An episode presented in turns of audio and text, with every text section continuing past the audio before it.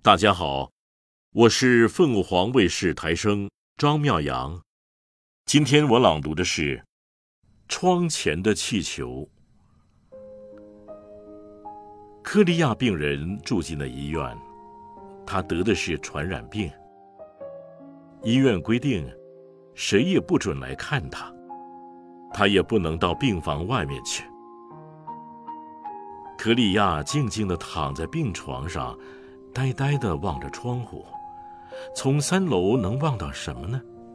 除了对面的楼房和一角天空以外，什么也看不见。他觉得真没意思。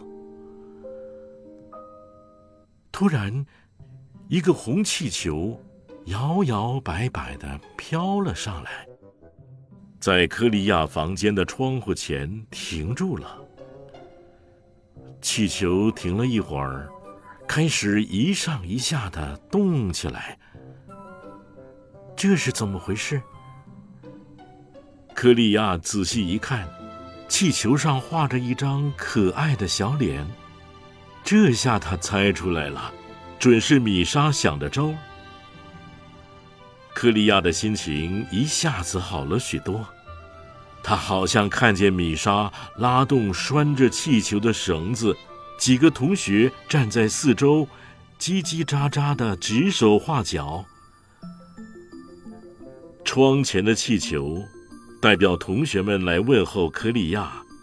科利亚望着窗外那张逗人的小脸，高兴的笑了。